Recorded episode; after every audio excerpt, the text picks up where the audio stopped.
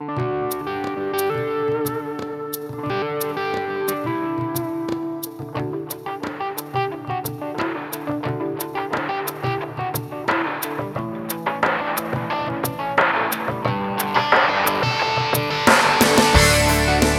Welcome back to Restless. My name is Father Joseph Gill, priest of the Diocese of Bridgeport, and you've joined Carmelina, Sakile, and John as together we young adults restlessly seek the face of Christ in the midst of today's crazy and mixed up world. And, you know, it grieves all of our hearts. And we were just talking uh, right before this episode about teenagers that leave the faith. You know, and John's got some ideas about evangelization. We have one episode about evangelization already, but uh, there's so much more to say because that really is the mission of the church. In fact, someone once said that the church doesn't have a mission, the church is a mission. Amen. Amen. The church is a mission. The whole point of the church is to make disciples of all nations, to bring everyone into relationship with Christ. So it's evangelization. It's not fundraising. You know, it's not building buildings. It's it's evangelization. And but what do we need to do to evangelize? You know, we talked last time about how we need to do outreach and really welcome people into communities. But there are, I think, a lot of different ways in which we can reach out to people. And and John, what were what were some of your further thoughts? You know, another thing is the education piece, right? So we know that many times people go to mass and they are they they're there, but they're kind of lost, especially the young adults and the kids. And so, how do we change that?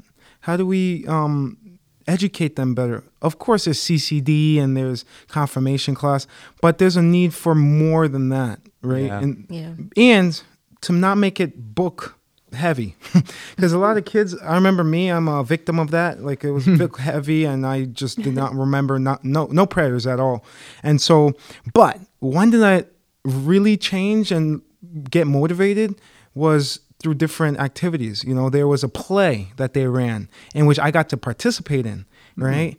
There was also a f- retreats even for young kids you know that my brother went to that really changed his life. And those events gives people opportunities to do more education. Um, now back in the day you know as Sakila say back in, in other episodes, you know, there's a I was a cradle Catholic. However, there's a moment where I actually um, went to uh, another religion because this was something that my parents was looking at. Oh, really? But then we, yeah, the some- Protestant, and so there's, you know, we saw there that there was a lot of um, kids camps and activities for children to participate in, um, where they can learn and and play and act, um, do acting as if you're Jesus or or you know Moses, and that really helped us see things differently rather than just reading the book. Um, but then eventually we realized, you know what, this the faith was not fully. We did not feel like we were getting the, the the full truth, and that's when we got back to becoming Catholic, and that was the best thing we ever did, because we realized that there's more to it than just uh, the how we got educated on uh, the faith but there's the faith itself and what the truth that the Catholic Church provides. Now, how can the Ch- Catholic Church do more to keep people there, right? We talked about maintenance, in which we're very good at maintaining traditions, but the education piece is something that, you know, I, I think there's a need for. You know, Yeah. Absolutely. Father Benedict Groeschel makes the point that human beings are drawn to God in one of three ways truth, beauty, and goodness. Mm. Mm. And for those who are drawn to God through truth, that's, you know, the, the education piece is in a real encounter with God.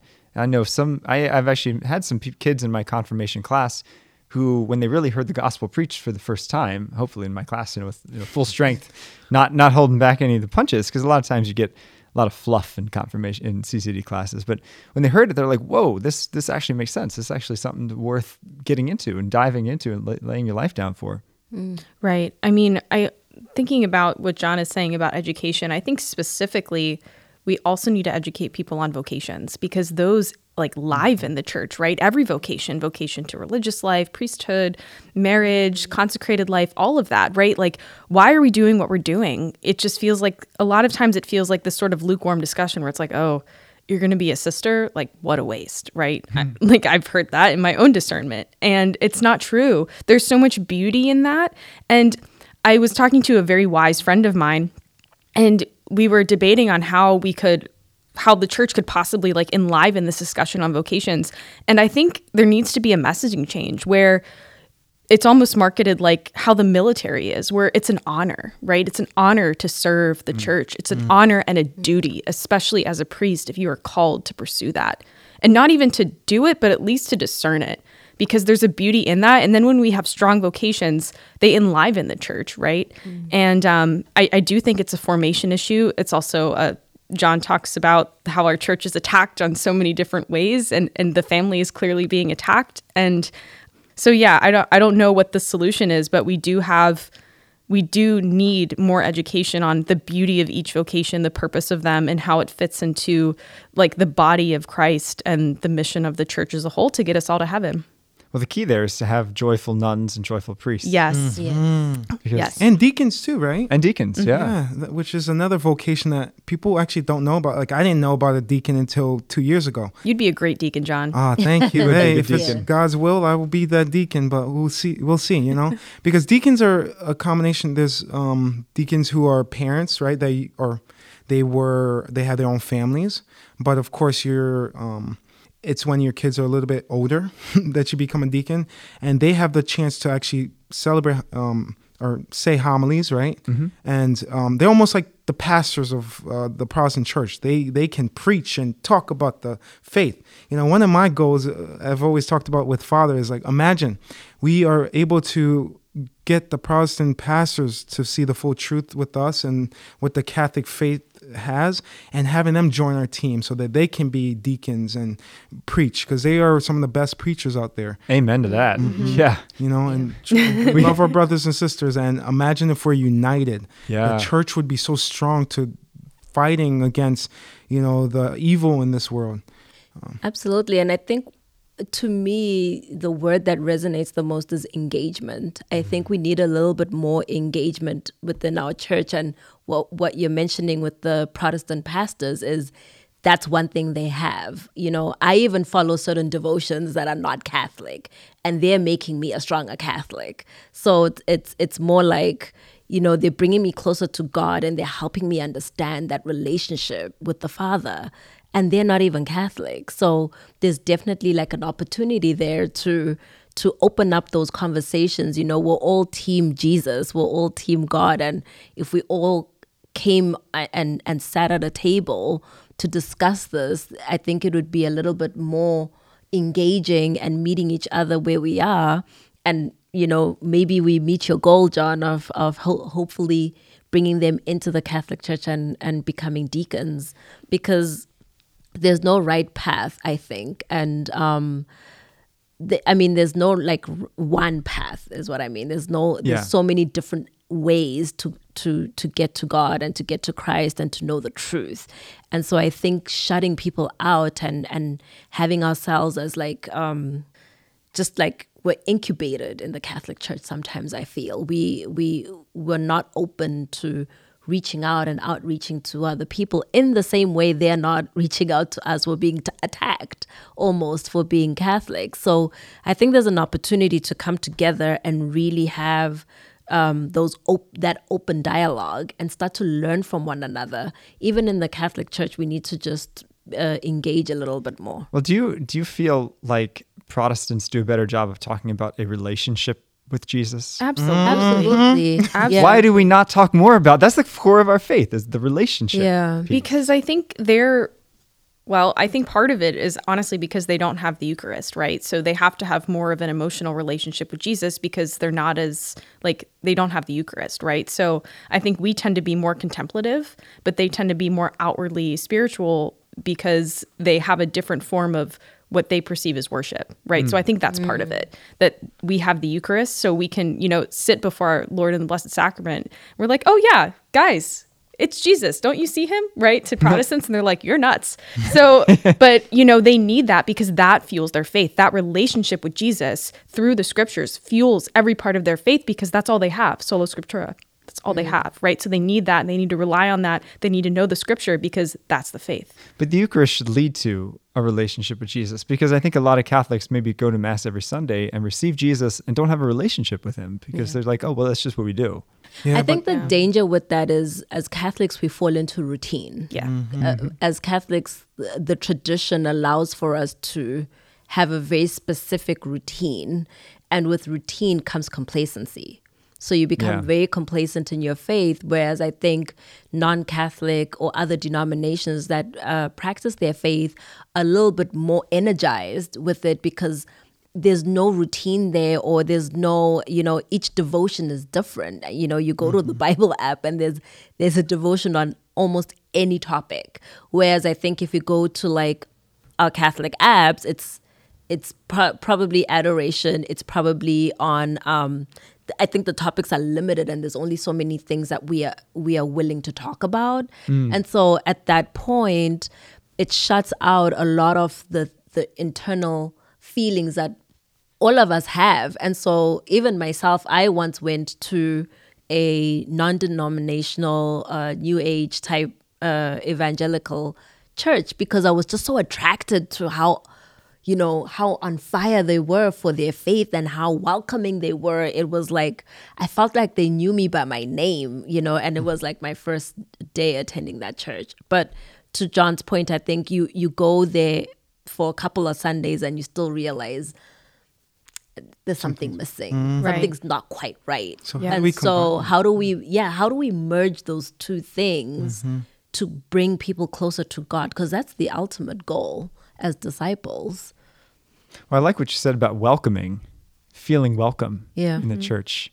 You know, have you ever been greeted in a Catholic church? I was just going to say that no, because at Protestant church you have two greeters, first entrance, and you go up. Because I came into the Catholic church through a Protestant church. I was there first, and then came to the Catholic church, and it's a good time. I was in the Baptist church; it was so fun. But mm. like John was Yeah. saying, there's something missing, and but they're so on fire. And I'll just like echo Matt Fradd where he says.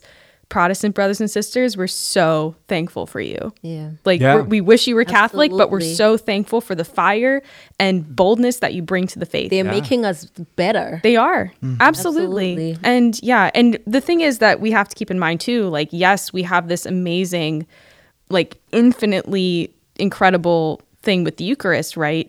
But um the Protestants like we are bound by the sacraments, but God is not. Yeah. So at the end of the day, like, yes, we can bring them in, but just because we can't bring them in doesn't mean they're not going to be in heaven either. We just don't know. Oh, I So- know many yeah. Protestants far holier than I. yeah. There's a lot of holy Protestants, that's, for sure, who have very evident relationships with God, and it's very convicting, right? And it's like, Yes. how you don't have the Eucharist, and they do, and God is moving and He's working, and it's actually cons- some most of the time consistent with the Catholic tradition too. And I'm like, don't you see? It's it's here. You're doing it. You're so close, one of my right? cl- one of my close friends was the leader of Young Life, and uh, it was which is a non-denominational Protestant ministry for young people. And he was telling me one day we were out for coffee, and he's he was a former Catholic, um, left the Catholic Church because he wanted that relationship with Jesus.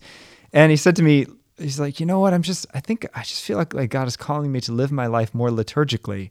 Like I'm, I'm going to start observing like Advent and Lent. Mm. And I'm like, dude, Yeah, that's Catholic. like, come on. You're getting there. Come on, take your relationship with Jesus and We're bring it into the Catholic Church. Exactly. But Yeah. outwardly, we're we're kind of boring. But that's changing, though. it's Outwardly, we're true. kind of changing. It- yeah, but inwardly, I mean, it does require this very special The grace discipline. and faith and discipline. Yeah. But it- it's really a grace. I mean, to be able to really understand with your soul that Jesus is there, body, blood, soul, and divinity in what you know just seems like bread. I mean, outside looking in, that's really crazy. You know, Oh, with yeah. consi- not considering everything, but it requires like a special grace to do that.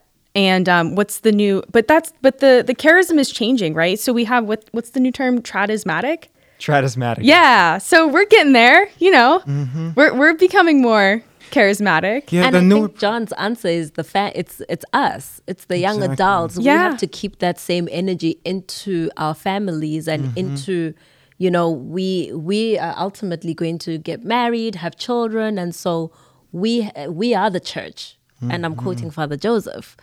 Um, so we have to keep that same energy to bring that into the future of the church and what it's going to look like. and love our brothers and sisters, right? Yeah. Just because they're Protestant today doesn't mean they'll be Protestant tomorrow. We should embrace them, get them to realize we love so much our families and our friends and those around us. We want you to see the full truth that we're experiencing and then bring that same culture that you have with the Protestant church to our church. We will be alive as well. You know, there's some some churches actually play even modern music and things like that. And but the most important is, of course, the structure of the homily and um, the Eucharist, receiving the Eucharist, and and then the Lord would do the rest. But adoration, something that we mentioned at the last talk too, is is such a blessing that the um, Catholic Church provides.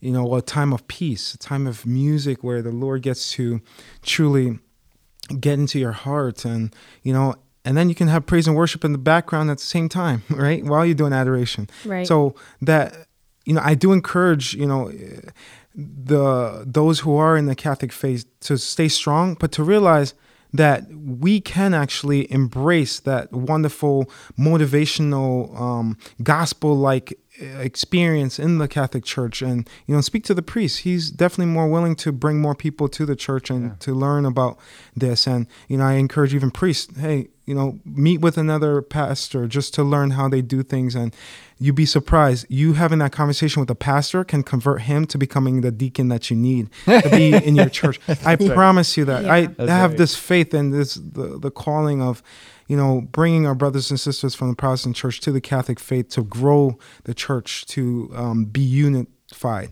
Remember, Catholic means one, one church. Where did the Protestants come from? The Catholic Church. And so let's bring them back, uh, embracing their um, uh, charism to making a difference in the community, bringing that community as we talked about in the past, um, in the past talk from outreach. Something you said about about outreach, uh, about a piece of outreach, I think actually kind of hit home with me is that you said service mm-hmm. to one another. You know, back in the early church, the, really when you know in the you know 200s 300s there's a lot of course a lot of persecution in the church and but the church continued to grow. It was small but it continued to grow. And the reason why it grew despite the persecution well one reason was just because of the courage of the martyrs you know really giving that witness. But another piece was that christians loved one another. Mm. you know when the plague struck rome all the wealthy people got out of the city and the Christians stayed behind to take care of the plague victims. Mm-hmm. You know, and not and they didn't discriminate between Christian and pagan plague victims. They ministered to all of them and many of them died, but the ones that survived were so you know inspired by this that they converted and and that can be a powerful way especially in today's world to preach the faith is is just making it, you know, very real in our tangible love. Mm-hmm. Absolutely. Absolutely. Love is always the answer. I think I had I was telling John when we were on our way here that I kind of got into an unintended argument with a cousin of mine who is a Protestant and she was attacking the faith and attacking or accusing us of um, glorifying Mary as if we glorify God and just misunderstanding that relationship. And we got into this whole argument where I felt very defensive of our faith. And so I was defending the faith. She was telling me how wrong I was for that. And, you know, it was a two day long conversation. And at the end of that conversation, um, her and I both agreed that at the end of the day, we just have to love one another. You know, Jesus left us that example and he did not discriminate. He never went up to a crowd and said, I'm only talking to these people. He talked to everybody and he he spread the the good news to everybody and the disciples did the same thing. So uh, we should just emulate Jesus and um, try to just love each other the best way we can. And and there's a favorite um, song we used to sing in school that used to the line is they'll know what and they'll know we are Christians by our love. I will not. Sing. I remember that song. Yeah, I love that song. Yeah, and I always, you know, every time I'm in a in a situation or an argument or a potentially contentious environment, I always remember that. And it's how do you show up in those conversations and how do you show up for one another? And it's if you love somebody, it doesn't matter where you come from, it doesn't matter what religion, it doesn't matter um, what denomination. We are all God's children, and He's calling all of us by name. Amen. Even at work, right? Yeah. You know, preach at work too. You know, I work at Family Centers, which is a nonprofit, and uh, they do some beautiful miracles in different aspects from healthcare, in which I manage, um, to the social uh, social services, and so my biggest focus is you know not only addressing the mind and the body but also the spirit because a lot of times people forget that piece right? And so when you're at work no matter where you work it could be even in it finance even you know um, doing some lawn mowing you have an opportunity to evangelize hey, I love you, brother, man. I just want to say I've been praying for you. Literally saying I've been praying for you goes deeper than one would think. You know, I've done that so many times where I, I say I'm going to pray for you. I do pray for them, and miracles happen. And they're like, wow, John, thank you for the prayers, man. I know you were praying for me. And like, you know what? I haven't been to church in a while, but I'm going to go, man. I don't know. I just felt like I need to go. And I really appreciate you, you know, just showing your love to me. Mm-hmm. Evangelizing is not just, oh, hallelujah, like come join me, but rather, hey, brother, I love you and I'm praying for you. You know, mm. you, you know what I've started doing, which I which has gotten some really amazing reactions, is praying with people right then and there. Mm. So someone's like, dude, please pray for me. I'm going to surgery tomorrow. All right, right here. Let's do it. Let's, Let's do pray. It. Mm. You know, and they're and I've never had anyone turn me down, but they're always like, wait, what? Yeah. I'm like, yeah, let's right here, right now. You asked me to pray. Let's pray.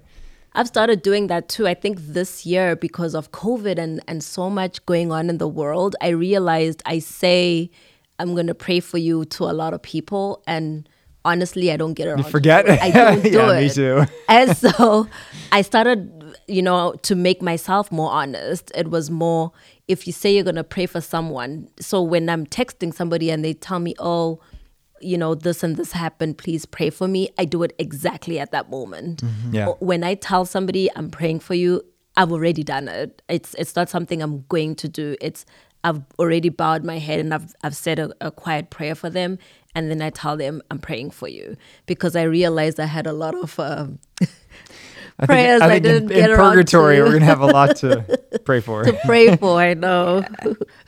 oh, but yeah, I think um, education, man. How I have a question. How can the how can the church um, easily like bring in maybe like young adults into the faith? How can the church make the young adults who potentially left the faith when they left their parents' homes? How do they bring them back into the into the church, and how do you make them understand things like the mass? Why is um, Christmas so important? The a time of Advent. Why is Easter so important? And Easter is not just uh, Good Friday, the Saturday, and Easter Sunday. You know what? What is Lent? Is Ash Wednesday uh, a holy day of obligation? Because people think it is. Sure think it is. so uh, you know stuff like that. I find when I came back to my faith.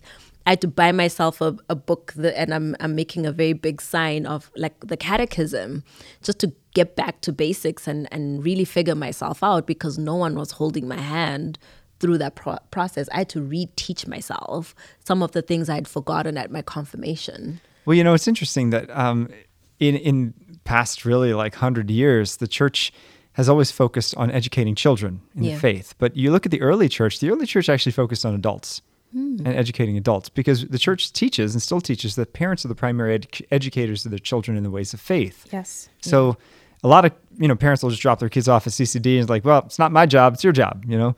But the truth is, if we form the parents and the adults, um, like you're mentioning, you know, if really kind of focus on that and say, look, we're gonna every parish is gonna have Bible studies, every parish is gonna have these kind of studies, and and maybe get it again, get it out of the church, out of a church building, bring it into someone's home, and say, like, look, you know, now we're so blessed. We have you ever you guys ever tune into Formed?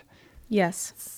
Formed as, uh, is an online platform through the Augustine Institute, which has an incredible amount of content from Bishop Barron and all these great places. I mean, we have we have at our fingertips a theological library that people would be envious of in any other century, and it's all free online. You know, so so I think I think the church really should start kind of focusing more on that adult versus children because then it'll trickle down. Yeah, from adult adults to formation is is I feel like it's truly missing. Right. In especially in my parish, you know, I I look around and I'm outside of C4C and and our young adult masses that we have we used to have them. We don't even have them. Yes, we do. They started up again. At St. John's? Second week of August. Uh, no, not at St. John's. At another church in Stamford. Oh. We'll connect. Okay. Yeah. But it's happening. well then You're, you're all invited. out of- Uh, Everyone's I think, I think it's. Holy Name, right? Yes, it's a Holy Name. Beautiful which is a beautiful church. Stunning. Stunningly beautiful. They have an altar rail, t- altar rail too. Yeah. Yeah. Mm-hmm. And it's all in the young adult area down there in Harbor Point. It's, yep, very So, convenient. perfect. And I'm glad you mentioned too educating adults because adults tend to retain more and have experience that can relate more to what they're learning. Where kids, they are just uh, It's all theology at Yeah. that point. You haven't lived mm-hmm. outside of your parents' house to relate to like like s- true suffering or mm-hmm. Yeah. Exactly. And know. sixth graders are not ans- asking the question, what's the point of my life? Yeah So I never they thought haven't about that when I was 12. crisis Right. I mean, But then, uh, how do you teach adults? You don't want to do book, and you know, Bible stories is one way, but I know that it's been effective through Faith on Tap when So, we've had yeah. like priests actually, you know, Faith you ask the Tap was priest awesome. any question you want. Stump the priest night. Those are the best. You learn a lot through that. Any question. Um, you know, there's small groups. small groups. Yeah. Yeah. You know, wine and dine. You know, you have the. You know, you have a sister over and you drink a little bit of wine with them and edu- get educated. Yeah. the wine Oh, is important. You ask more thing. questions. that that's another thing i think father joseph you mentioned the joy of you know um, the religious if if if they uh, exude of this joy it's an attraction um, but at the same time to me honestly in the six years i've been here i've there's a lack. I don't you know i have to go find the sisters. I don't know where they are except the sisters of life. But i have to go there to to Yeah. be in their presence. I don't see them i- at st john's. And that's another cultural shock i think going back to one of our previous episodes that i um, got when i moved here is in zimbabwe the the, the nuns are everywhere. They're in schools they're in the church they're in every mass. They they're just present they're in our homes like my parents um, I grew up with nuns and, and, and, and sisters just coming over for dinner and, you know, just hanging out. And I don't see that here. And I always ask, like, where are all the nuns? I have no idea where they are. There's definitely a nun shortage. yeah. Mhm. But it goes back to recruiting and outreach because if the if you're not getting enough people in the church to learn more about the beauty of being a religious life or being a priest, then now you the you know it starts to shrink and we've seen a shortage in priests and religious life and that's something that we got to change. which goes back to having faithful families because if the mm-hmm. family is parents are generous and especially generous with their family size you know if they're having six kids then it's easier to give one to the convent than it is if they only have two kids Right. and they're like ah, pass on the family name business Yeah. Which then we have to encourage the families to encourage each other to have Yes. kids because sometimes as parents there's families that are like ah two kids what are you doing with more than that you know it's you but do rather get strange questions when you got more than two oh yeah awful Yeah. Trust me, I have ten It's a other siblings. Yeah. Yeah. I mean, I have ten of other siblings, and people are like, "Oh my God, how did your parents do it?" Well, they say, what are you, Catholic? It's Yeah, like, exactly. Yeah. I am, and I Yes. love it, and I'm proud you. of it. No, but in reality, like the children bring so much fruit. We each have a different trait and uh, a vocation in life, you know, and so definitely fostering that family and.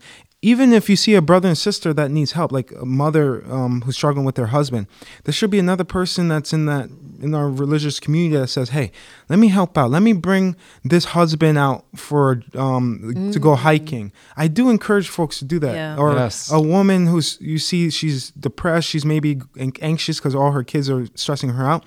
You know, take the kids out, or you know maybe that woman should embrace her to her home and invite them for dinner.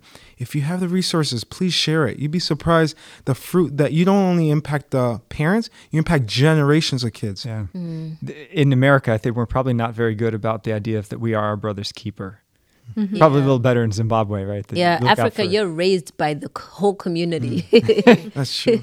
yeah, I once got grounded at one of my friends' uh, parents' house. really Without my parents knowing I was grounded. So that's brilliant there's there's that. Yeah. Wow. They they it. just they do not. So yeah, we definitely need a little bit more community. Yeah.